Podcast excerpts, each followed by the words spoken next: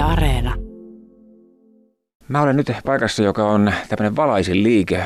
Tämä on Keski-Suomessa Jyväskylässä. Keski-Suomen keittiö ja sähkö on tämän liikkeen nimi ja omistaja Anne Salmi tässä edessäni. Terve. Tervehdys. Täällä on muuten tuota, täällä on valaisin poikinen ja pojanpoikinen. Tämä on siis niinku täynnä erilaisia valaisimia tämä sinun omistamasi liike. Miten sä löydät täältä kaikkea mahdollista? No me on toimittu yli 30 vuotta, että täällä on vähän eri kerrostumaa sitten, että eri aikakausien ja eri tyylilajien valaisimia esillä. Ja kun mä tulin jututtamaan sua näistä valaisiasioista, niin tämä tietyllä tavalla liittyy tähän pimeään aikaan ja jouluaikaan, joka on valon juhlaa. Miten sulle Anne Salmi, onko tämä pimeä aika sellaista, että sinua voisi kutsua pimeyden ruhtinattareksi? En mä varmaan mikä pimeyden ruhtinas on, vaan ruhtinatar vaan ehkä enemmänkin valon, että me tuodaan valoa ihmisille. Eli tähän pimeyden keskelle, että valoa tarvitsee kaikki. No onko se juhannuksen aika sitten, kun mennään näihin valoisiin olosuhteisiin Suomessa, niin oletko Anne Salmi valon vihaa ja ammattisi puolesta? No mä oon joskus sanonut, että, että tota, mun täytyy, tai mun ei pidä pitää kaunista aurinkoisista päivistä, että mun pitää toivoa sadetta ja pilvistä aikaa, että niin kuin kaupaman suhteen, että kauppa käy paremmin silloin, kun ihmiset tarvitsee keinovaloa. Et silloin kun syttyy tuo iso lamppu taivaalle, niin se on meidän paha kilpailija, että silloin ihmiset lähtee ulos eikä ne ole kotona sisällä. Ja sisälläkin näkee kohtuu hyvin, kun ikkunasta tulee valoa. No huomaako sen selkeästi, että kun alkaa tulla pimeät tilat ja mennään kohti joulua, niin asiakasmäärä lisääntyy ja ihmiset aktivoituu? Kyllä se on ihan, ihan niin kuin semmoinen luonnollinen asia, että kun me tarvitaan valoa näkemiseen ja se on ihan semmoinen perustarve, niin kesällä monetkin ihmiset, jotka on muuttanut vaikka toukokuussa, niin sillä perusvalaistuksella pärjää väliaikaisella ratkaisulla. Sitten kun tulee syksy, niin sitten saavutaan katsoa mallista. Että tokihan ympäri vuoden käydään kauppaa, mutta enemmän pimeeseen aikaan. No kun täällä liikkeessä on valaisimia niin paljon, että täällähän suoraan sanottuna niin kuin törmää joka puolella oleviin erilaisiin valaistusjuttuihin, niin onko näistä kaikista itse selville, että kun tullaan kysymään jotakin tai joku kysyy, että haisiko vähän sen tyyppistä, niin sä tiedät heti, että joo, siellä kulmassa se on. Tämä näyttää nimittäin vähän joulupukin pajalta. No joo, täällä on, tämä johtuu ehkä meidän muutostakin, että näin ei ole sillä parhaalla mahdollisella tavalla, että nyt ollaan enemmän täällä varaston puolella, että mutta täytyy sanoa, että muisti on aika ihmeellinen, että se on niinku semmoinen palaleikki, että kyllä aika hyvin muistaa ainakin. Että ihan muistan vuosikymmenin takaisiakin malleja, kun asiakkaat tulee kysyä vaikka varalasia tai siihen, niin mä muistan, että okei, että oli toi, että mä muistan tuonne, että mä joskus myynyt tuommoisia. Kyllä se aika hyvin löytyy kuitenkin. Ja sitten pystyy asiakkaalle ehdottaankin semmoisia malleja, kun he kertoo vähän, että minkälainen on, minkä tyylinen talo tai muuten, niin heti tulee, että ahaa, että se voisi käydä semmoinen sinne. Ja 30 vuoden aikana varmasti moni asia on muuttunut. Tuleeko Anne Salmi mieleen jotakin semmoisia keskeisiä tai edes yksi keskeinen, mikä on muuttunut siitä, miten tämä valaisielämä eli esimerkiksi vuotta 90? No kyllähän valaistus muuttuu ja eri vuosikymmeninä erilaisia trendejä. Suurin muutos, mitä minun aikana on tullut, niin on ledien tuleminen. Se on sitten niin kuin tulen keksimisen jälkeen niin kuin seuraavaksi isoin niin kuin saavutus tällä valaisin puolella. Että se on muuttanut tätä alaa aika totaalisesti. No missä päin maailmaa tämä valaistus ja valaisimien innovaatio niin kuin pääasiassa tapahtuu? No aikaisemminhan se tapahtui hyvin pitkästi Euroopassa, mutta kyllähän niin kuin teknisesti varmaan tänä päivänä kauko-itä tuottaa kaikista eniten näitä. Mutta edelleen niin kuin muotoilu on Italia ja tuo Etelä-Eurooppa, että sitten kauko-itä on tyytynyt aika pitkästi kopioimaan, mitä muualla designerit tekee. Eli esimerkiksi messuilta varastetaan malleja – jo silloin kun messut on käynnissä, niin siellä tota, kännykällä kuvataan malleja, ne on kohta jo tuotannossa kaukoidässä. Et sitä on pyritty estämään, että, että näitä täällä Euroopassa ja muualla suunniteltuja malleja ei saataisi niin nopeasti kopioitua. Ja esimerkiksi vaikka suomalainen sektodesign on semmoinen, mikä on Suomessa tehtävä malli, silloin koko maailmanlaajuinen patentti.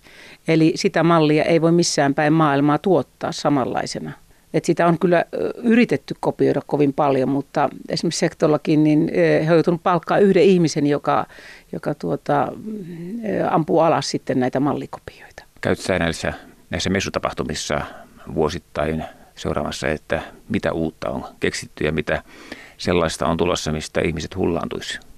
No kyllä yritän käydä, että nyt tämä korona-aika on ollut, nehän on peruttu nämä kansalaiset, että Frankfurt on maailman suurin valaistusalan tapahtuma, että siinä on semmoinen 12 hallia tavaraa, eli tuota, meidän messukeskuksen kokosta 12 kertaa niin ne osastot. Ja se on maailman suurin tapahtuma. Ja sitten Milanossa järjestetään joka toinen vuosi, mutta tänä vuonna peruttu. Ja, ja sitten Tukholmassa järjestetään huonekalu- ja valomessut. Se on sitten lähempänä, mutta se on pikkusen rajatumpi. Että kyllä käyn katsomassa, että sanotaan mitä Ruotsissa esimerkiksi on keväällä esillä, niin sen tuleminen kestää sanotaanko puolesta vuodesta vuoteen, jakka se muotivirtaukset on täällä niin kuin päällä. Että me ollaan vähän periferiassa täällä. Tämä on käsittääkseni aika kilpailtu ala, koska tavarataloissa löytyy valaisin tai valoosastoja ja sitten tuota, on näitä pelkästään tämän tyyppisiä myyntiin erikoistuneita liikkeitä, niin kuin tämä sinun liikkeesi. Kuinka kovaa kilpailua joutuu käymään? No siis kilpailuhan kansainvälistä tänä päivänä, että eihän me kilpailla pelkästään näiden kanssa, vaan meillähän on internet ja meillähän on, meillä yhtä lailla on kiinalaiset toimittajat tässä kilpailemassa. Että asiakashan käytännössä pystyy ostamaan vaikka Kiinan nettikaupasta ja siellä on nettikauppoja, mitkä on naamioitunut ikään kuin suomalaiseksi tai muuten, mutta alkuperäomistajat on Kiinassa tai jossain kaukoidässä. Että kyllä tämä niin kuin pienentynyt tämä maailma on. Mutta esimerkiksi EU-tasollahan on ö, sähkötarvikkeiden EU-alueelle tuonti on tavallaan luvanvaraista, että pitää sitten maahantuoja kantaa vastuu ja heille pitää olla sertifikaatit. Et sitten esimerkiksi Tukes on esimerkiksi huomannut puutteita, leditavaroissa löytyy aika paljon, mutta sanoo, että he on niin hampaattomia. Sitten jos se omistaja muualla, että Suomen laki ei pysty sitten estämään niiden myyntiä. Et se on niinku tavallaan valitettu, että ihmiset ei välttämättä tiedä sitä, että se on kuitenkin turvallisuusnäkökohta. Pitäkin muuten kysyä tästä, että kun tämä on kivijalkaliike, niin oletko joutunut Anne Salmi ajattelemaan myöskin tätä verkkopuolta? No kyllä mä verkkopuoltakin olen miettinyt ja tuossa oli ä, alkukevästä oli semmoinen lähiverkkokauppakokeilu, ä, mitä ei ole tällä hetkellä vielä jatkettu. Aika monellahan ä, on verkkokauppa mutta se vaatii sitten resursseja, eli sitä henkilöstöä, että nyt sitten kun taas on vähennetty henkilöstömäärää pienempää, niin sitten niin kuin loppuu kädet ja jalat ja ne tunnit päivästä, että mm, kyllä ehkä semmoinen pitäisi olla, että missä olisi mallistoa, mutta nyt on menty tällä vanha-aikaisesti vielä, että me myydään kyllä ympäri Suomea, että elinkin tilassa Oulusta tavaraa, että toimintaa pystytään lähettämään kyllä – ja, ja sitten on noi, me kuultaan tuohon Suomen valomestarit-ketjun, eli niitä tuotteita, esimerkiksi heillä on ö, netissä sivustot kanssa, niin niitä tuotteita ja ne kuvastot on siellä, niin pystyy, pystyy tilaamaan. Sähköposti on aika kätevä, sen välityksellä voi lähteä kuvia ja, ja tuotteita voidaan myö mihin päin Suomeen tahansa. No mitä minä sinua nyt ammattinimikkeellä, millä mä kutsun valaistusalan asiantuntijana vai valoasioiden asiantuntijana vai sähkölaitteiden asiantuntijana? Nyt nämä käsitteet ovat aika monimutkaisia. Joo, ehkä, ehkä valaistus, valo on sitten lähempänä. Tokihan sähkö liittyy tähän ja meillä on sitten sähköpuoli tuossa sitten tekninen puoli, mutta mulla itsellä ei ole sähköpuolen koulutusta varsinaista, mutta väkisinkin siitä on tässä ajassa niin kuin joutunut perehtymään aika monenlaisia asioita, että sähköpuoltakin kyllä jonkin verran hallitsen. Että. No vielä tämmöinen viimeinen ehkä ei niin kovin tärkeä kysymys, mutta tuota, tämä sisältää pikku vihjeen. Oletko ajatellut koskaan semmoista, että jos mannekiiniksi tulisi vaikka Ville Valo? Ja, nimi on hyvä. Meillä on asiakkaana yksi, jonka nimi on Lamppu, että näitähän voisi olla, että Ville Valo voisi olla ihan hyvä.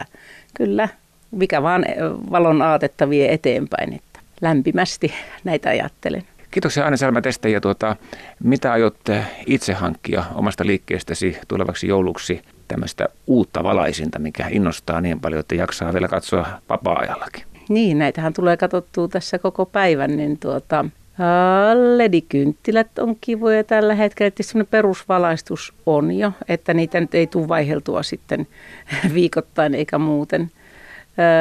Itse tykkään semmoista vähän tunnelmallisista valoista, eli, eli vähän semmoista, mikä tuo tunnelmaa. Että en ole välttämättä sen oikein kirkkaan valon ystävä. Viihdyn hämärässäkin.